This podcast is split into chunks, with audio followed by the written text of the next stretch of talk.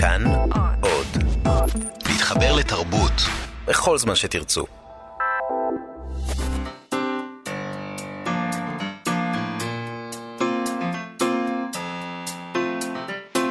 מה שכרוך עם יובל אביבי ומה יעשה לה. שלום וצהריים טובים, שמחים שאתם איתנו לעוד תוכנית של מה שכרוך, מגזין הספרות היומי של כאן תרבות, איתנו באולפן דימה קרנצוב ושלומי בן עטיה שעושים איתנו את התוכנית. יש לנו שלל עניינים על הצלחת שלנו היום, אה, אני מודה שהדבר שהכי מסעיר את ארה"ב של אמריקה מסעיר גם אותי בימים האחרונים, אני מדברת על העדות של ברט קוונו בסנאט. אה, אני ראיתי את זה והרגשתי כמו שאנחנו מרגישים מול פרק ממש טוב של סדרה בטלוויזיה, כשאנחנו אומרים, יובל, זאת ספרות, נכון? יש לנו נכון, את הדבר הזה. זה, כן. מזמן לא קרה לי אגב עם שום סדרה, אבל בסדר, אין מה לעשות. מחכים. אבל בשביל זה יש את המציאות. יש לי את המציאות, הסדרה החדשה שלי זה דיונים בסנאט. אה, מי כתב את הטקסטים? תחומי העניין שלך זה דבר מאוד... אני מאוד אקלקטית. אני נדהמתי מהעדות שלו, כן. תהיתי מי כתב את הטקסט המדהים הזה, מי זה השחקן המדהים הזה. קצת over acting, אבל אוקיי. בסדר. החלטנו... סך הכל הופעה ראשונה, אז כאילו... נכון. לא, האמת שלא, זה לא הופעה ראשונה. האמריקאים מכירים את הטיפוס הזה. אה, אנחנו החלטנו, בגלל שאני אובססיבית על הדבר הזה, לדבר היום עם פרופסור יונתן יובל. על הטקסט המדהים הזה של קוונו, המועמד של הנשיא טראמפ לתפקיד שופט בית המשפט העליון בארצות הברית, ושל הפרופסורית קריסטין בלייזי פורד, שהעידה כי הוא ניסה לאנוס אותה כשהם היו בתיכון. אנחנו נשאל אותו מה הופך נרטיב לאמין, כאשר שני הצדדים טוענים לבעלות מוחלטת על האמת, איך הורגים סיפור ומאפיינים דמויות במהלך רטורי שהתכליות שלו הן לא אסתטיות. הם, כן. אנחנו, הם, הם רוצים לשכנע אותנו. כל אחד רוצה לשכנע אותנו שהוא צודק. אנחנו נדבר גם עם אילי גרין שלנו על עוד הרפתקת צייד ספרים ועוד דברים, אבל נתחיל באופן לא מפתיע. עם השופט קוונו. כן. אה, ואתה יודע, אם, אם זה נראה באמת, ייראה שאני אובססיבית, אז כן, זה בגלל שזה נכון. שזה ככה, כן, אה? כן. אה, לא, אבל יש לזה קישור לספרות הדוק, הדוק כן, מאוד. כן, כן, ברור. אה, אנחנו עוסקים אך ורק, אך ורק בעניינים שקשורים לספרות. אה, בניו יורקר מדווחים שהספר הכי מדובר היום בארצות הברית הוא הספר Wasted. Tales of a Gen X Drunk, שכתב מרק ג'אדג'. כלומר, אה, מחוק נקרא לזה, איך אנחנו מתרגמים את זה? גמור, אני הייתי מתרגמת לגמור. גמור, גמור, מעשיות סיפור, של מה... שת, אה, שיכורים אה, מדור ה-X. שיכורי דור ה-X, כן, משהו כזה. ספר כן. נדיר ביותר בארצות הברית. מרק ג'אדג', לפי העדות של אה, דוקטור פורד נגד השופט קוונו, הוא המיסינג לינק, החוליה החסרה. בכל העניין הזה, זה הנער שהיה עם קוואנו כשניסו לאנוס את פורד, את דוקטור פורד. בעדות נשאל קוונו על ידי ועדת הסנאט על הספר הזה, שבו יש דמות של נער בשם ברט אוקנה, אוקוואנו. אמ, שמקיא, או קוונו, סליחה, שמקיא ומאבד הכרה מרוב שתייה, וקוונו התייחס אל הדברים האלה כאל fiction, כאילו בדיה מוחלטת, אה, אבל יום אחרי העדות הזאת אי אפשר למצוא עותק אחד מהספר בחנויות. אזל, כפלא. אמ, העותק האחרון מהספר הזה, אמ, זה שהוא מין ממואר של ג'אדג' אה, שהוא עמד אה, למכירה באינטרנט, נמכר ביום שישי האחרון ב-850 דולר.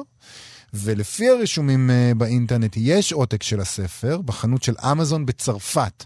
שם המחיר שלו זה משהו כמו 226 דולר, אבל כשאתה לוחץ על זה, אתה מנסה לרכוש את הספר, מגיעים לעמוד שבו ברור, המחיר יהיה צריך לעלות, זה לא, לא ב-226 דולר. לא, לא, זה זול מדי. Uh, טוב, uh, לפחות uh, השופט uh, קוונו יחיה את הספר הנשכח הזה. Uh, אני מניחה שכעת הוא יודפס מחדש. אם כי אני ממש מרגישה צורך בשם דור ה-X. אני נציגת דור ה-X כאן, להתנער מהאנשים האלה, שמשום מה מעזים לקרוא לעצמם דור ה-X, אבל אין שום קשר בינם לבין הפרשה.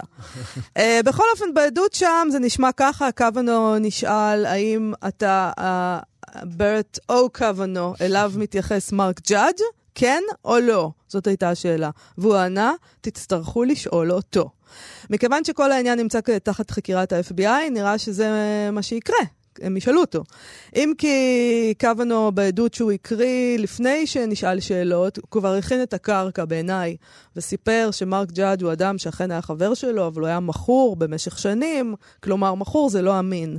כן. אתה יודע, אי אפשר אה, ממש לקחת את אה, מילותיו. כן, על זה, על זה אבל כל הסיפור. הספר מוכיח שהוא, אה, אם הוא לא fiction, מוחלט. נכון, אבל ברגע שיש כזאת עדות של אדם שהיה אלכוהוליסט, אז אתה יכול כן, להביע פקפוק בכל עדות שלו. בכל מקרה, אנחנו בטח, אנחנו כנראה נשמע את העדות הזאת, ואני אחכה לעדכון שלך על העניין הזה, כיוון שאני בטוח שזה יגיע. בכל אופן, הספר הזה יצא לאור בשנת 97 כבר, הכל היה ידוע, בהוצאת הייזלדן, כאשר בהוצאה נשאלו לגבי עותקים של הספר, הם אמרו שהם לא יודעים כמה עותקים בכלל הודפסו אז, כמה עותקים מהספר הודפסו, אז לא יודעים כמה יש.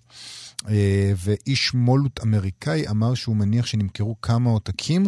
מספר, כמה מאות. כמה מאות עותקים, סליחה, מספר העזרה העצמית הזה. ככה הוא כינה את הספר. אה, דרך אגב, זה לא uh, הספר היחיד של ג'אדג', הוא כתב חמישה ספרים.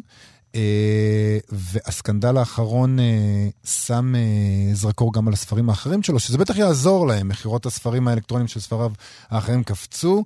אחד מהם זה נקרא A Tremor of Bliss, Sex, Catholicism, כן, אמרתי את זה נכון? And Rock and Roll. והשני זה Damn Senators. My grandfather and the story of Washington is Washington's only World Series Championship, נכון? כן, בניו יורקר, אגב, טוענים שהוצאת הספרים לא תוציא מחדש את הספר, פשוט בגלל שהזכויות כבר לא שלהם, הם חזרו אל הסופר. מאז, הביקורות עליו אמרו, בשעתו על הספר שהוא תמים וכנה. בניו יורקר מוסיפים שלפי הביקורות נשמע שהקוראים צריכים להיות אסירי תודה על כך שאי אפשר להשיגו. אה, וגם קוונו כמובן. בעיקר, בעיקר. אני חושבת uh, שאו שהוא יוציא אותו מחדש, או שיותר סביר שמישהו ישלם לו הרבה כסף כדי שלא יוציא אותו מחדש. אם כי, uh, אתה יודע, יש עותקים מהספר הזה אצל אנשים פה ושם, כמה כן, מאות האלה, שאולי יש ישמחו לעשות קופה יפה עכשיו. אני נכנסתי אתמול לאמזון וראיתי שיש שם איזה מין, כאילו שיש את הספר הזה, עותק משומש אחד שנמצא כן. איפשהו. והוא נמכר ב-1949 דולרים, כן. אבל אי אפשר באמת לרכוש. אבל זה כבר עלה מה-228 שדווח בניו יורקר, כן. לכבר כמעט 2,000 דולר. תשמעי, בטח המון אנשים עכשיו מחטטים בספריות שלהם ובכל מיני דברים כאלה כדי uh, לגלות uh, עותקים נסתרים של הדבר הזה. באמזון כתוב על הספר ככה. עם נגיעה של הומור שחור, מרק ג'אדג' לוקח את הקורא למסע של 12 שלבים להתנסות שלו כנער אלכוהוליסט ומה אותו, שהוביל אותו לגמילה. הממואר הזה נכתב מנקודת מבט של נער רגיל, שגדל בעיר קטנה מחוץ לוושינגטון די.סי, הלך לבית ספר קתולי, והתנסה באופן טיפוסי באלכוהול. מה שלא טיפוסי זה המקום שאליו אה, הובילה ההתנסות שלו, בעוד ההשתכרויות שלו נראו כהתנסויות נעורים וכללו תעלולים לא מזיקים, לאט לאט נהיה ברור שיש בעיה חמורה שאורבת מאחורי הצחקוקים, אחרי סדרת אירועים שמובילים אותו לדיכאון, השפלה ובלבול, ג'אדג' מגלה את תורת 12 השלבים של אלכוהוליסטים אנונימיים. אתה יודע, באמזון יש גם תגובות של קוראים אה, מתחת לספרים האלה שהם מוכרים, אז זה מעניין שהם מדברים עליו כעל נער רגיל שגדל בבתי ספר רגילים, כי זה לא בדיוק ככה. ואחד הקוראים גם כותב, יש לי את הספר הזה וקראתי אותו לפני המון זמן. עכשיו כשהוא בחדשות, אני מנסה לקרוא בו שוב. אני כותב שאני מנסה משום שזהו סיפורם של ילדים עשירים שחיים חיים פריבילגיים, שאליהם קצת קשה לי להתחבר כי אני מרקע אחר, אבל זאת יכולה להיות עדות מצוינת נגד המועמד הנוכחי לבית המשפט העליון. אה, זה די מדהים שיש בעצם עדות כזאת mm-hmm. בצורת ספר, באמת, שנכתב לפני שפרצה השערורייה הנוכחית, הרבה לפני, בלי קשר גם, אה, ויכול ממש לשמש כעדות להלך הרוח, לכל הפחות, של החבר'ה הטובים האלה. כן. זה מצטרף באיזשהו אופן בעיניי ללוח השנה שהציג השופט קוונו, כן. אה, כעדות בשימוע שלו בסנאט. אה, לוח שנה משנות ה-80, הוא שומר לוחות, הוא שומר לוחות שנה, מאז, משנות ה-80.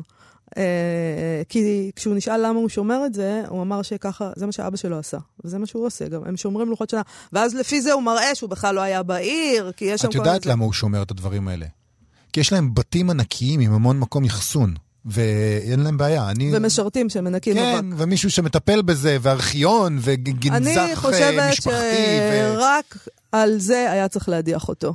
על זה שהוא שומר לוחות שנה משנות ה-80. באמת, כאילו, ממש. איזה אגו יכול להיות לבן אדם, שהוא כאילו שומר את הארכיון שלו, כי יום אחד בטח מישהו יכתוב עליו ביוגרפיה. אבל גם היית יכול לחשוב שאנשים כאלה שרצים לכל מיני אה, משרות כוח וזה, שיעברו טוב טוב על הארכיון שלהם וישמידו מה שלא טוב, כי זה יכול לנשוך אותך גם, הדבר לא, הזה. להפך, לשמור זה, את... זה יכול להציל אותו, כן, מה שהוא אבל שמר. בטח יש גם דברים שיכולים להפליל אותו בתוך אותו ארכיון.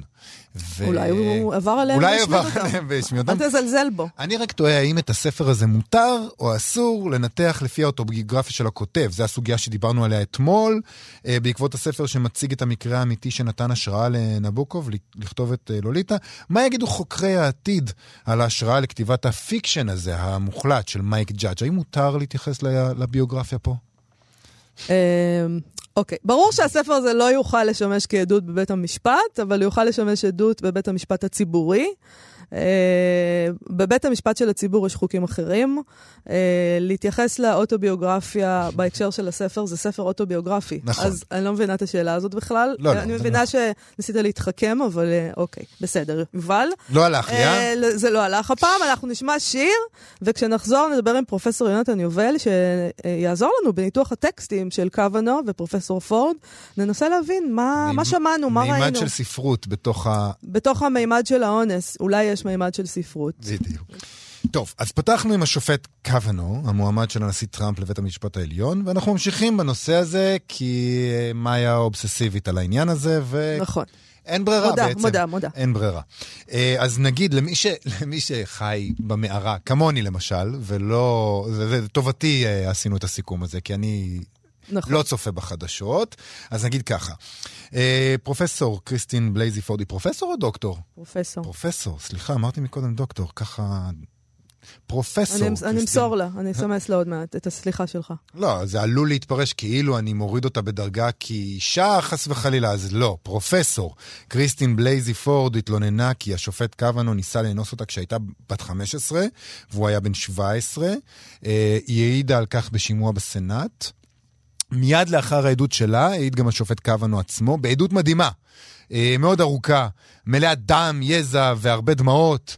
אה, טקסט באמת אה, מדהים, וגם מופע מדהים שלו, שאפשר היה לחשוב שהוא תוכנן ככה, שהכל תוכנן שם מראש. אם מישהו היה כותב אה, תסריט כזה או מחזה כזה, היינו טוענים שיש בו אה, משהו לא אמין, נכון? מוגזם קצת. אה, היו אומרים שאולי כדאי להוריד לו קצת את הרגל אה, מהגז, ליצור דמויות עגולות יותר, אה, ואנחנו רוצים לנס... לנסות לנתח את העדויות האלה, אה, ונעשה את זה בעזרת פרופסור יונתן יובל, שבין תחומי המומחיות שלו, פרופסור למשפטים, והמומחיות שלו היא משפט, שפה וספרות. כלומר, הקשר בין משפט וספרות ולהפך. אה, והוא גם סופר, ראיינו אותו פה לפני כמה זמן, על הספר שלו, מוטי מרציאנו, בלש פרטי, שיצא בהוצאת הקיבוץ המאוחד. שלום, פרופסור יונתן יובל. שלום מאיה, שלום יובל. שלום. מה ראינו שם? תגיד, תסביר לי מה ראיתי שם בעדות האמת, הזאת. האמת מדהים. זה תיאטרון הפוליטיקה ב... בז'אנר שלו, תיאטרון הפוליטיקה מהסוג הגבוה ביותר. זה כל כך פומבי, זה כל כך גלוי, זה כל כך יצרי, זה כל כך מודרניסטי. זה כל כך אמריקאי. תחשבו רגע, תשוו את זה אצלנו למה שקוראים הוועדה למינוי שופטים. כן. נשאל למשל את אחד מכם, האם מישהו מכם שמע למשל אי פעם את השופט אה, פרופסור אלכס שטיין מדבר? לא, או את לא. השופט פרופסור עופר גרוסקופ מדבר. גם לא. שניים, מה, שניים מהמינויים האחרונים, שסביבם הייתה מהומה בביצה הקטנה שלנו, לא סביב אה, פרופסור גרוסקופ, סביב פרופסור שטיין, מהומה אה, נכון. קראתי על מסוגה, אם כי לא המהומה, ברמות אבל האלה. לא- לא שמעתי את האיש עצמו. כן, זה כל כך, התיאטרון הפוליטיקה האמריקאי הוא מדהים, הרי לנו יש איזושהי תחושה שהכל נסגר בחדרי חדרים בלחיצות יד כאלה, ואומרים שיש שני דברים שאף אחד לא רוצה לדעת איך עושים אותם, אחד זה נקניקיות והשני זה חוקים. שהתהליך הפוליטי הוא כולו מאחורי הקלעים, אבל, אבל במודרנה זה לא ככה, במודרנה ובעיקר במודרנה האמריקאית, כל, זה, זה על הבמה הכי ציבורית, אז חלקים מזה לפחות הם על הבמה הכי ציבורית. אבל זה בדיוק מה שמחייב את כל מי שעוסק בדברים האלה בארצות הברית, להיות בעצם סטורי טלר, להיות מישהו ששולט גם בנרטיב וגם באיך שמעבירים את הנרטיב, איך כותבים את זה, מה עושים עם זה, וזה, אתה יודע, לא כולם טובים בזה. אני חושב שאתה צודק, ואני אני חושב שהמאבק על הנרטיב הוא כאן כמובן מאוד מאוד, בכלל, בכל הדברים שקשורים למיטו, המאבק על הנרטיב הוא תמיד אה, אה, חלק מאוד מאוד אה, מרכזי. כאן זה לא רק הנרטיב של ההאשמות שלו ב... בהתנהגות, בתוקפנות מינית, אלא גם בשיק, בשתייה, בשכרות, ובכך שהוא משקר לגבי זה. חלק גדול מהשאלות של הסנטורים היו סביב השאלות האלה. שאלו אותו כמה שתית, אם אי פעם התעלפת מרוב, כן. מרוב שתייה, והוא מתחיל לשאול את הסנטורית בעצמה, הוא אומר לה, ואת כן? את, את אוהבת בירה? אני אוהב בירה, כן. את לא אוהבת בירה? הוא אומר, אני אוהב בירה, והוא אומר את זה הרבה מאוד פעמים. הוא נכון. אומר, אני אוהב בירה, אני אוהב בירה, אני בירה, בשלב מסוים הוא שולח את היד ולוקח כוס מים. יובל, אתה אמרת דבר נורא מעניין, אני חושב.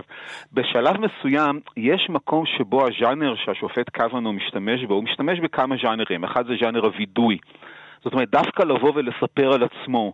ז'אנר הווידוי הוא ז'אנר נורא מעניין, כי אדם צריך לשכנע אה, בכנות שלו, באמינות שלו וברצון שלו להיפתח ולהתוודות על כל מה שיש לו בפנים. אז הוא מספר, הוא שתה, והוא שתה הרבה, והוא מדבר, אבל כשהוא אומר את הדברים האלה הוא מדבר בלשון רבים. וזה גם מאוד מעניין, כי הוא בלשון רבים, זאת אומרת, זה לא אני, זה כל הדור שלי, זה כל האנשים שבין השאר הם אתם, הסנטורים. ואמריקאים גם, אני חושבת שהוא גם אה, פה מדבר גם אל הסנטורים וגם אל הציבור. נכון, הוא בעצם אומר המון... לציבור, מה, אתם לא שותים בירה? אתם גם אוהבים לשתות בירה. את כל כך צודקת, כי זה, ש... כי, כי, כי זה שזה בירה. הוא לא, דרך אגב, העדויות אה, מייל, זה שזה לא היה רק אה, בירה. ואני הסתובבתי בייל כמה שנים, שנה אחת אפילו היינו ב... הוא היה, לימד סמסטר אחד בתקופה שגם אני הייתי שם, אבל מעולם לא נתקלתי בו ולא לא שמעתי את שמו. אז... אבל, אבל הדגש על הבירה זה בדיוק מה שאת אומרת, זה נורא אמריקאי וזה נורא עממי. הוא אומר, אני אוהב בירה, מה אתם לא אוהבים בירה? כן. וחלק גדול מהנרטיב שהוא רצה לבנות זה נרטיב שלו כמישהו מאוד עממי, הוא מדבר הרבה מאוד על הספורט. אה, על ספורט שהוא עסק בו, הוא, הוא, באמת, הוא באמת אתלט, הוא רץ פעמיים את המרתון של, של בוסטון, הוא בן אדם שהספורט הוא חלק מאוד משמעותי בחיים שלו.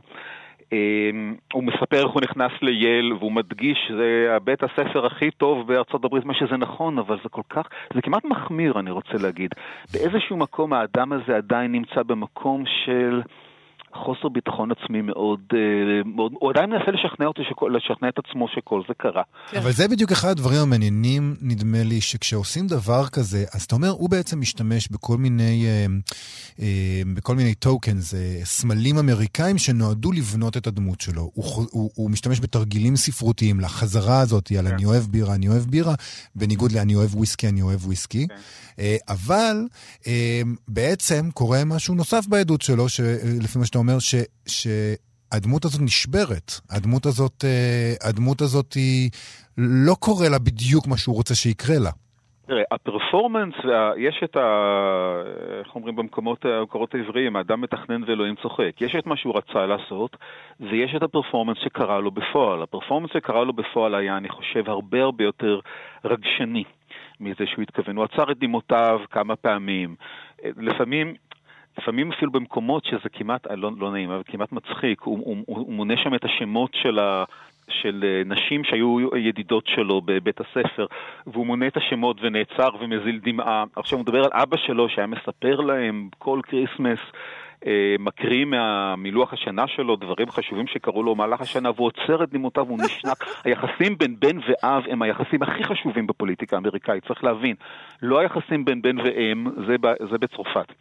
באמריקה היחסים בין אב ובן. זה היחסים הכי חשובים שיש בפוליטיקה ובספרות האמריקאית. כן, גם הם שואלים אותו, אתה, למה אתה שמרת את ה calendar כן, הזה? ואז הוא אומר, כי אבא שלי... בגלל שאבא שלי היה עושה את זה כן. משנה את זה, והוא מספר איך ב Christmas אבא שלהם היה מקריא להם tidbits כאלה עסיסיים במיוחד. עכשיו, אבא שלו יושב מאחוריו בקהל. כן, כן. הוא מדבר עליו כאילו הוא מת כבר מזמן, זאת כבר מספיד אותו. וזה, יובל, אתה רמזת על זה בהתחלה, אמרת דבר שאני חושב, חושב שזה מה שקרה לקוונו. מה שקרה לקוונו, בורכס כותב על זה, שכל סגנון, כשהוא ממצה את עצמו, הופך למשהו ברוקי. לסוג של פארסה. Mm. כי מצד אחד יש לו כאן, הוא משתמש לא ספק בז'אנר הווידוי, כדי להתמודד עם הווידוי שלה, הרי שניהם בסופו של דבר באים ואומרים, כל אחד מהם בטוח במאה אחוז, היא בטוחה במאה אחוז שזה קרה, והוא בטוח במאה אחוז שזה לא קרה. עכשיו, אין להם עדויות חיצוניות, אז הם צריכים לשכנע בכנות הפנימית שלהם. אז ז'אנר הווידוי הוא הז'אנר הנכון ודרך אגב, האמריקאים גם המציאו את זה, את הרעיון של, ה, של הווידוי בכיכר העיר, זה התחיל אצלם כבר במאה ה-17, הווידוי, שם זה היה הווידוי הדתי. אה, שתיים, זה גם ההאשמה, ז'קוז. הוא, הוא לגמרי אמיל זולה. הוא מצייר את עצמו לגמרי בתור קדוש מעונה, בתור דרייפוס, כולם נגדו, זה קונספירסי תיאורי כבר. נכון, הקלינטונים בכלל יצרו את זה. בדיוק הכניס כאן, כן, הכניס כאן את הקלינטונים, הכניס אה, עשרות מיליונים של דולרים, זה גם באיזשהו מקום זה גם משהו קצת נרקיסיסטי עם שיגעון גדלות, עשרות מיליונים של דולרים שנועדו לפגוע בו ולהרוס את ה... לא, יש פה, תשמע, הסיפור הכללי, אם עוקבים אחריו, הוא באמת אה, כולל גם את ההיסטוריה לא הקרובה, לא מאוד רחוקה, אבל העובדה שהוא היה האייד של קנט סטאר, כן. הוא בעצם עזר להפיל את קלינטון. זה לא, לא להפיל. לשם... עזר לנסות להפיל את קלינטון. לנסות, נכון, כן. אבל הוא התעלל שם, הוא כתב את השאלות הכי נוראיות כששאלו את קלינטון. הוא כתב את ה report שהוגש לבית הנבחרים. עכשיו הוא, אתה יודע, הם נוקמים בו, יש בזה היגיון, כן. בנרטיב שלו. הם נוקמים בו, הוא ינקום בהם. אז זהו, זה מה שחשבתי כשראיתי את זה, מה הוא יעשה לאנשים האלה עוד? כן, מה עוד מחכה בשרוול שלו בשבילם? אז זה כתב לורנס טרייב, אולי הפרופסור החשוב למשפט חוקתי בארצות הברית אה, כבר תקופה ארוכה, ש, אה, ש, שהבעיה של טרייב זה לא השאלות של התוקפנות המינית, הייתה או לא הייתה, הוא אמר he said, she said, בסוף ה-FBI יגלה את זה, אבל הוא אמר מה שיצא כאן, החד צדדיות, העובדה שהוא יראה מעכשיו והלאה את כל הקריירה שלו כ... אה, מערכה להתנקם באלה שהתנכלו לו עכשיו, כן. אה, פשוט גורמת לזה שאין לו את ה-qualifications להיות, אה, להיות שופט. זה כבר פוסל אותו, לא נכון, כן. נכון. וזה דבר שהוא לגמרי הביא על עצמו, זאת אומרת, מצ... אז מצד אחד, אני חושב שתוכנית הקרב שלו הייתה מעולה. מצד אחד הוא לא מאשים אותה, יש שם גם משהו דתי, דרך אגב, שאמרנו על ז'קיוס של אמיל זולה, הוא גם מרתיר. וצריך לזכור שהוא קתולי. והקתוליות היא מאוד משמעותית בחיים שלו, ולא רק הוא קתולי, שישה משופטי בית המשפט, אם סופרים גם את אה, סקליה זיכרונו, בית המשפט העליון בארצות הברית בנוי באופן אקסקלוסיבי, כבר שנים רבות, מקתולים ויהודים. אה. זה מאוד מעניין במדינה ש... שלושת רבעי ממנה היא, אה, היא פרוטסטנטית מסוגים שונים. נכון. הקתולים הם פחות מרבע והיהודים זה כלום בכלל. בבית המשפט העליון כבר תקופה ארוכה יש רק קתולים ויהודים. הרוב הוא קתולים, אה, והוא קתולי בעצמו, ושלושה יהודים, כשהיהודים הם כולם פרוגרסיביים, והקתולים הם ברובם שמרנים עם אה, שופט אחד שקנדי שמתנדד בין אחד לשני. הוא, הוא, הוא, הוא נכנס לתוך הנרטיב הזה, המרטיריות היא חשובה. עכשיו, יש שם דבר קטן באיזשהו מקום שצריך לשים אל הלב, הוא אומר, אין לנו... I don't have no ill will, אין לי uh, טינה כנגד המאשימה, התפללנו עבורה. כן, הוא נכון. הוא אומר שהבת שלו, בת העשר, התפללה נכון. עבורה. עכשיו, כשאנחנו עושים ניתוח רטורי וספרותי, כמו שיובל אמר קודם, צריך לחשוב מי הקהל. בספרות אנחנו לפעמים שוכחים מהקהל, כמה שהספרות זה לנצח, כאילו זה יהיה שמה ויקרא מי שיקרא. כן. אבל ב performance ברטוריקה צריך לחשוב מי הקהל, ויש לו כאן כמה קהלים. הקהל הכי חשוב שלו כמובן זה הנשיא. הוא צריך, אה, הוא מדבר, אה, מדבר ל... והוא מדבר על ה indignation הזה. הנשיא גם כן מאוד אוהב נרטיבים כאלה, טראמפ, נרטיבים של האליטות שמתנכלות לאנשים שהם made. והוא כן. אומר, מדבר על עצמו בתור made. הוא אומר, נכנסתי לייל, הוא עדיין משכנע את עצמו שזה קרה, ולא לקחתי שם אף אחד, זה היה בזכות, בזכות ולא בזה. נכנסתי לייל. אז הוא מדבר על הנשיא, הנרטיב הזה של המרטיריות מאוד מדבר לטראמפ. אה, אם כי טראמפ לא אוהב שיכורים, דרך אגב, במובן הזה זה... כן, הוא גם, טראמפ, כששאלו אותו על הדבר הזה, הוא דיבר על זה שהוא לא שותה ואף אחד כן, לא שתה. כן, הוא לא, הוא לא אוהב שיכורים. אני, אני, לא, אני לא בטוח שטראמפ יש לזה בעיה עם תוקפנות מינית, כי... לא, זה פחות. ובכלל, אה, יש עליו שמועות שחומרים אחרים שהם לא כן. אלכוהול, הוא בסדר איתם. בסדר, הוא דיבר על אלכוהול, לא על קוקאין.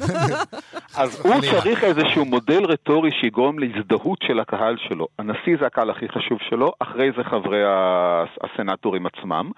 אה, כל הדיבור הזה עם הביר והדברים האלה, ואז התקשורת והקהל הכללי שבשבילם הוא צריך לבנות את ה... אמ, את, ה, את המודל הזה של, ה, של הסלף-מיימד שהגיע ממאמצים וממריטוקרטיה. הבעיה היא שכשהוא נכנס לנרטיב שלו כל כך עמוק, הוא נכנס לתוך המודלים האלה כל כך חזק, הוא נעשה כל כך, אה, לוקח אותם לקיצוניות כל כך אה, רחוקה עד שזה מתחיל להיראות כמו פארסה. יש שם חלקים, ג'ון אוליבר עשה על זה תוכנית שהוא נורא צוחק על חלקים בזה, אבל אני שזה נורא קל, כי יש שם חלקים שפשוט צריך לעזוב אותם בשקט, ואם יגידו לך עכשיו שזה מישהו שעושה פארסה על... אה, השופט קוונו, אז אתה נורא תשחק. זה השופט בעצמו יהיה. כי זה בעצם טיפ... טיפ לסופרים אה, עתידיים או מתחילים, לא להתאהב בסיפור אל שלך. תגזימו. לא, בסיפור ובתבנית הנרטיבית שאתם. מגייסים, כי אתם תיקחו את ה... כן, כי יותר מדי רחוק, אז התפרים נפרמים. הטקסט, דרידה אמר פעם דבר אה, שכבר נעשה מאז אה, נכסי אה, צאן מה שנקרא, אמר שטקסט חייב להסתיר את הכללים שמאפשרים לו לייצר משמעות. זה חייב להיות משהו לא גלוי ביצירה האומנותית, ביצירה הספרותית. טקסט רואה- שמגלה את עצמו, ויש כזה, יש טקסטים שהם כזה מטה-ספרותיים, שכל הזמן מדברים על איך הם נבנים, איך הם נבנים, הם מאוד מעניינים מבחינה אינטלקטואלית, הם חסרי ערך לגמרי מבחינה אסתטית וספרותית. אף אחד לא, לא, לא קורא טקסט הזה לתוך הנאה. אתה לא יכול להסתכל על תיאטרון ולהסתכל כל הזמן על הקראפט של השחקן.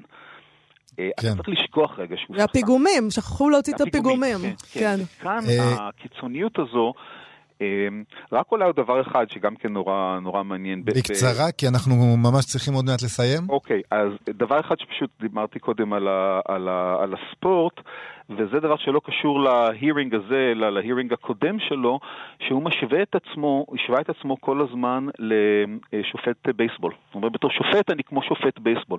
אני מישהו שלא עושה את החוקים, אני מישהו שרק מיישם אותם, אני מישהו שמגיע בלי אג'נדה, אני מגיע... וזה גם כן נמחק לגמרי ב hearing הזה. זאת אומרת, הוא ניסה לבנות לעצמו איזושהי דמות, שהיא דמות מאוד אטרקטיבית של שופט ניטרלי, שרק מציית לחוקים ושהוא, אין לו אג'נדה משלו, הוא רק בא לאפשר את המשחק.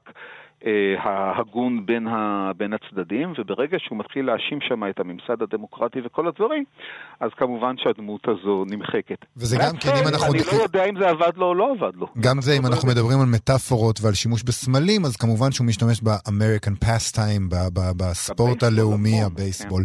פרופסור אה, יונתן יובל אה, והסופר יונתן יובל, תודה רבה לך על השיחה הזאת, זה תודה. היה מרתק. תודה מאיה ויובל. להתראות. להתראות. ביי. אה, איתנו צייד הספרים, אילי גרין, מחנות הספרים המשומשים, האחים גרין, שלום אילי.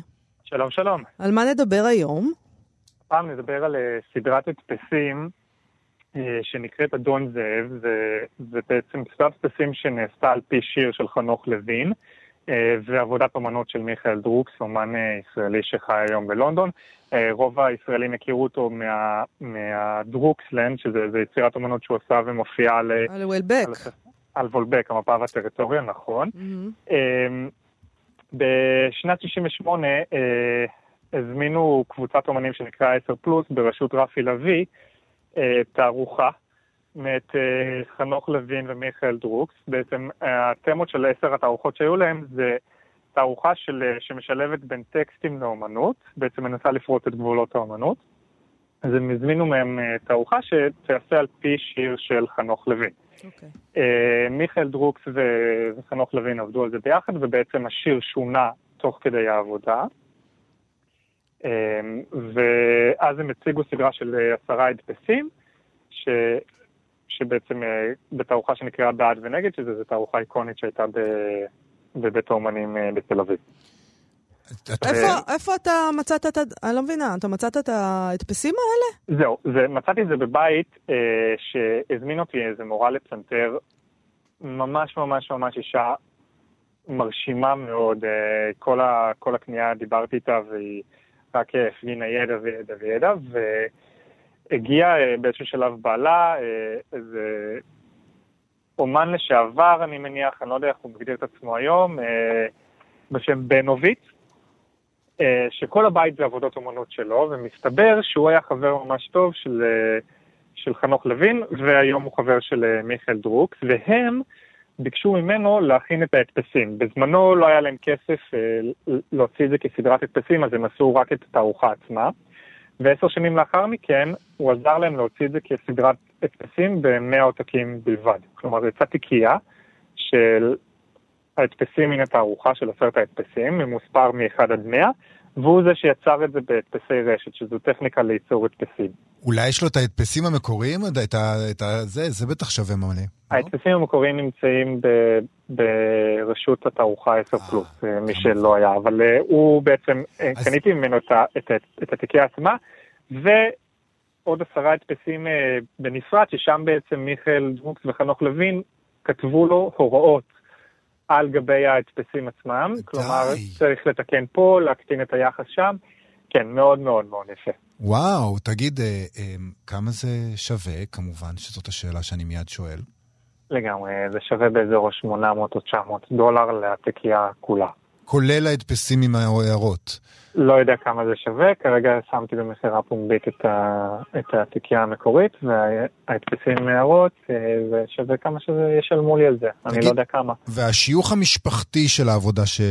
ש... אמ, שרכשת? זאת אומרת, העובדה שקנית את זה מצד, מהיד של מי שאשכרה עשה את זה, זה מעלה את הערך של זה, או שזה כבר אה, לא מעניין?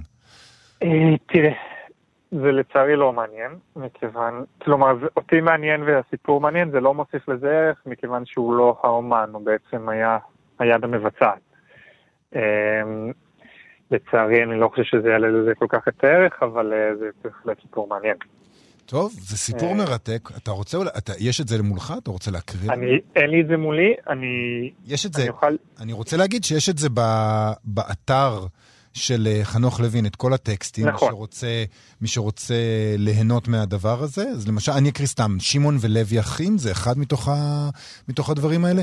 הנה הפחד מטייל עם הכאב, מנפנף בידו לצעקה יגעה.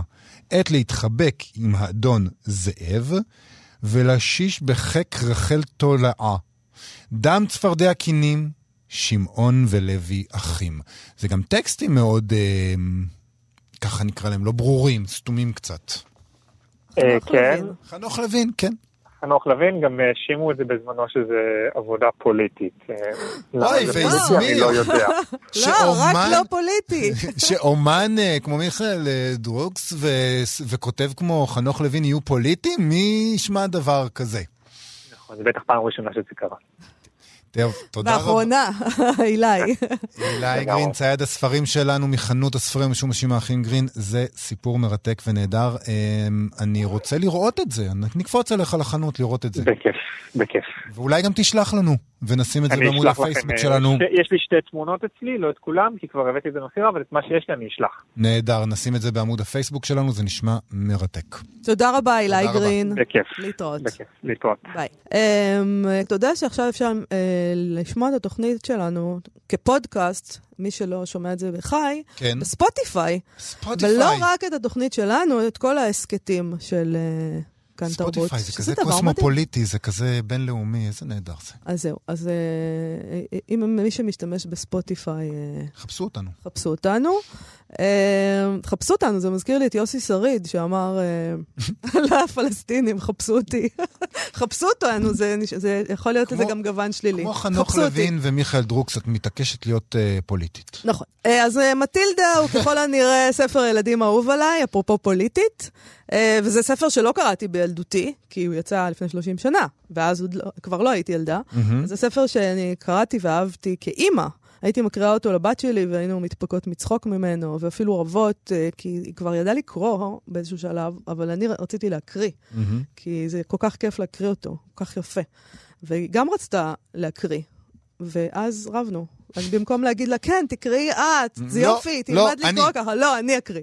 אוקיי, אז היה תמיד ריב, מי אקריא? פרק את, פרק אני, וזה. Uh, מדובר בספר של רועל דל כמובן, שאוהב ילדים ושונא הורים. מטילדה היא ילדה מאוד חכמה, גאונה, uh, אוהבת לקרוא, בעוד ההורים שלהם, שני מגעילים, אין דרך אחרת לומר את זה, בורים, אנשים גסים ונוראים.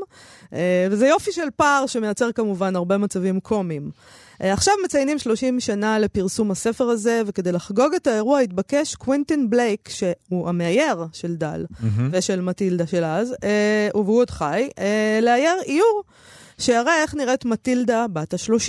Uh, במקום הדבר הזה, המאייר, שהוא בן 85 כבר, החליט ליצור שמונה איורים, ששלושה מהם מופיעים במהדורה החדשה שיצאה לכבוד חגיגות ה-30. אה, זה נהדר, זה נשמע יפה uh, שזה מאוד יפה, אפשר להיכנס ולראות uh, בגרדיאן איך, איך, איך היא נראית מטילדה בת ה-30, והם גם בגרדיאן ביקשו משישה סופרי ילדים לדמיין מה מטילדה uh, בת ה-30 uh, עושה אם היא היום בת 30. Mm-hmm. איך הילדות שלה בוודאי השפיעה על אופייה והתנהגותה כמבוגרת. אז הנה כמה מהתשובות שלהם.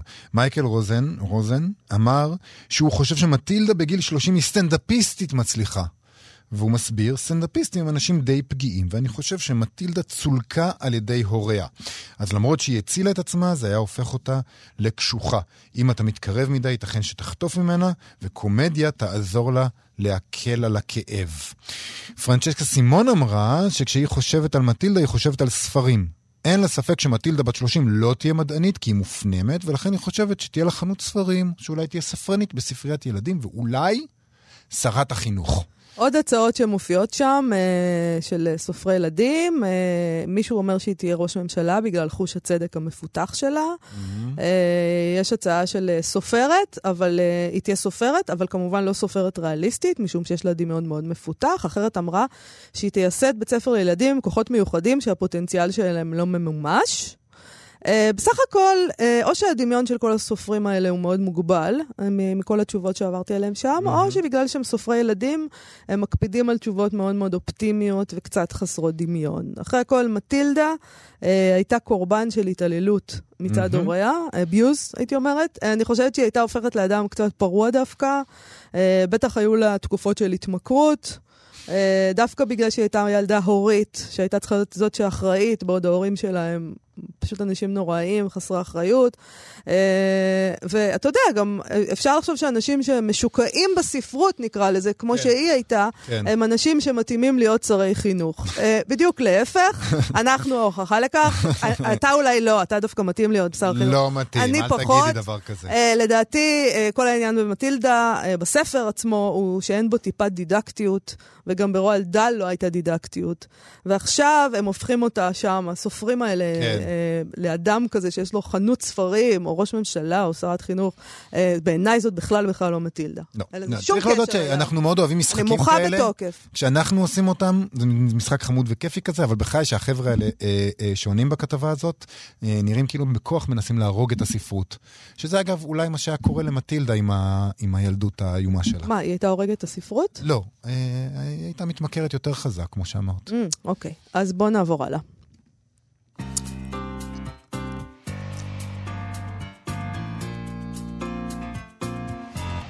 טוב, אה, יש לנו סטטוס יומי, כן. אה, זה ציוץ, סדרת ציוצים בטוויטר אה, של גולש בשם יפתח, כן. שמאוד הצחיק אותנו, בואו נקריא את זה, הוא כותב ככה: אני קורא באיחור מה את ספרי הבלה של בת יגור, ויש בהם, לפחות בשני הראשונים, מעין קפסולת 80's. הבלש נוסע מירושלים לתל אביב ובחזרה, אז אי אפשר להשיג אותו טלפונית. עם חזרתו הוא מטלפן לתחנה מטלפון ציבורי כדי לברר אם יש חדש. שתיים, יום שישי הוא יום עבודה. זה הכי הצחיק אותי. יום שישי הוא יום עבודה. שלוש, במכון הפסיכואנליטי יש טלפון חוגה, אחד בלבד, שמוצב במטבח, ובגלל שימוש לרעה מצד העובדים, שמו במנעול. שזה הכי מצחיק אותי. כן, זוכרת את המנעולים האלה. כן, היה את הדבר הזה. כן, כי טלפון עלה פעם, הרבה כסף לדבר בטלפון, אז אנשים... אוקיי, אה, ארבע... קשור דרך וואטסאפ, מה הבעיה? זה חינם. בדיוק. המרצים באוניברסיטה כותבים את המבחנים בכתב יד, ומוסרים למזכירות שיקלידו אותם. חמש, לבלש אוחיון יש תואר ראשון ושני בהצטיינות בהיסטוריה, והוא אף זכה במלגה לדוקטורט באנגליה ונאלץ אה, לוותר עליה. לא יודע כמה זה היה מתקבל על הדעת בזמנו, ברור שאוחיון אינו סטנדרטי, אבל כיום, כדי שהספר יהיה ריאליסטי, הבלש אמור היה להיות בוגר אוניברסיטת דרבי. ואם הוא מבריק ממש, הוא למד משפטים. כמובן, ולא היסטוריה, ברור. ברור. זה, זה ציוצים נורא חמודים, אה, אבל זה נכון לגבי כל ספר שמתרחש באיזה הווה היסטורי כלשהו. נכון? אף אחד לא יתפלא שאין טלפון סלולרי, אה, אפילו אם קורא פעם ראשונה את אוליבר טוויסט. הוא לא, הוא לא יגיד לעצמו, זה נראה לי מוזר. Uh, הבעיה היא, לפי דעתי, עם ספרות uh, מתח ובלש במיוחד. כיוון שהרבה פעמים הטכנולוגיה מאפשרת את פתרון התעלומה באופן הרבה יותר קל, ואולי אפילו מייתרת לחלוטין את כל התעלומה. לא, אז uh, אני, אני רוצה פשוט, יובל, אני מצטערת, אבל אני רוצה להזכיר לך שזה פשוט ציוץ מצחיק. אין שום בעיה. אתה ישר אומר הבעיה, הבעיה, אין שום בעיה. uh, מעבר לתיאוריות על הנאה כזו או אחרת, זה פשוט משעשע לראות איך תיאור ספרותי מציאותי התאים לתקופה שבה הספר נכתב, ונעשה קצת מיושן אחרי זמן קצר, יחסית, וזה משעשע, זה הכל. אין שום בעיה. אגב, זה לא מפריע לספר להיות ספר מעניין, מוצלח וזה, כי אתה מקבל נכון. את התנאים, תנאי החיים של כשהוא נכתב. אז זה נכון, אבל אם אני לא טועה, פה בתוכנית דיברנו על איזה מין רשימת ספרים קלאסיים שהעלילה שלהם הייתה פשוט אה, לא מתפתחת, אם היו בידי הדמויות אה, טכנולוגיה של היום, כמו גוגל מפס לדון קיחוטה, זוכרת שדיברנו כן, על הרשימה כן, הזאת? כן, כן. הוא היה שם רואה שתחנות הרוח זה לא מפלצות וכולי. אה, אבל האמת היא שהמון עלילות מצוינות יסבלו בצורה דרמטית אם פשוט מוסיפים לעסק טלפונים סלולריים, לא רק ספרי מתח. ו- ופשוט הטלפון הסלולרי הרס את הכל. והוא יוצר איזה מין מיידיות כזאת וקלות עצלנית שפשוט מחריבות את המעשה הספרותי. לא אל תכניסו את הסלולר לספרות. אני לא בטוחה. אני, קודם כל אי אפשר לא להכניס לספרות, אם אתה נכון. כותב עלילה עכשווית. נכון. Uh, צריך למצוא פתרונות ספרותיים אחרים. אני חושבת שגם הטלפון הסלולרי יכול לייצר בעיות חדשות. זה נכון. למשל, מישהו שנכנס לך וכותב בשיר, מה שיש היום, כל מיני האקרים, וזה מייצר פשעים. נכון. אז uh, אני חושבת שאין שום בעיה. Uh, כרגיל טעיתי. כן, בדיוק. אז בואו נתקדם הלאה. עם הטעות הזאת.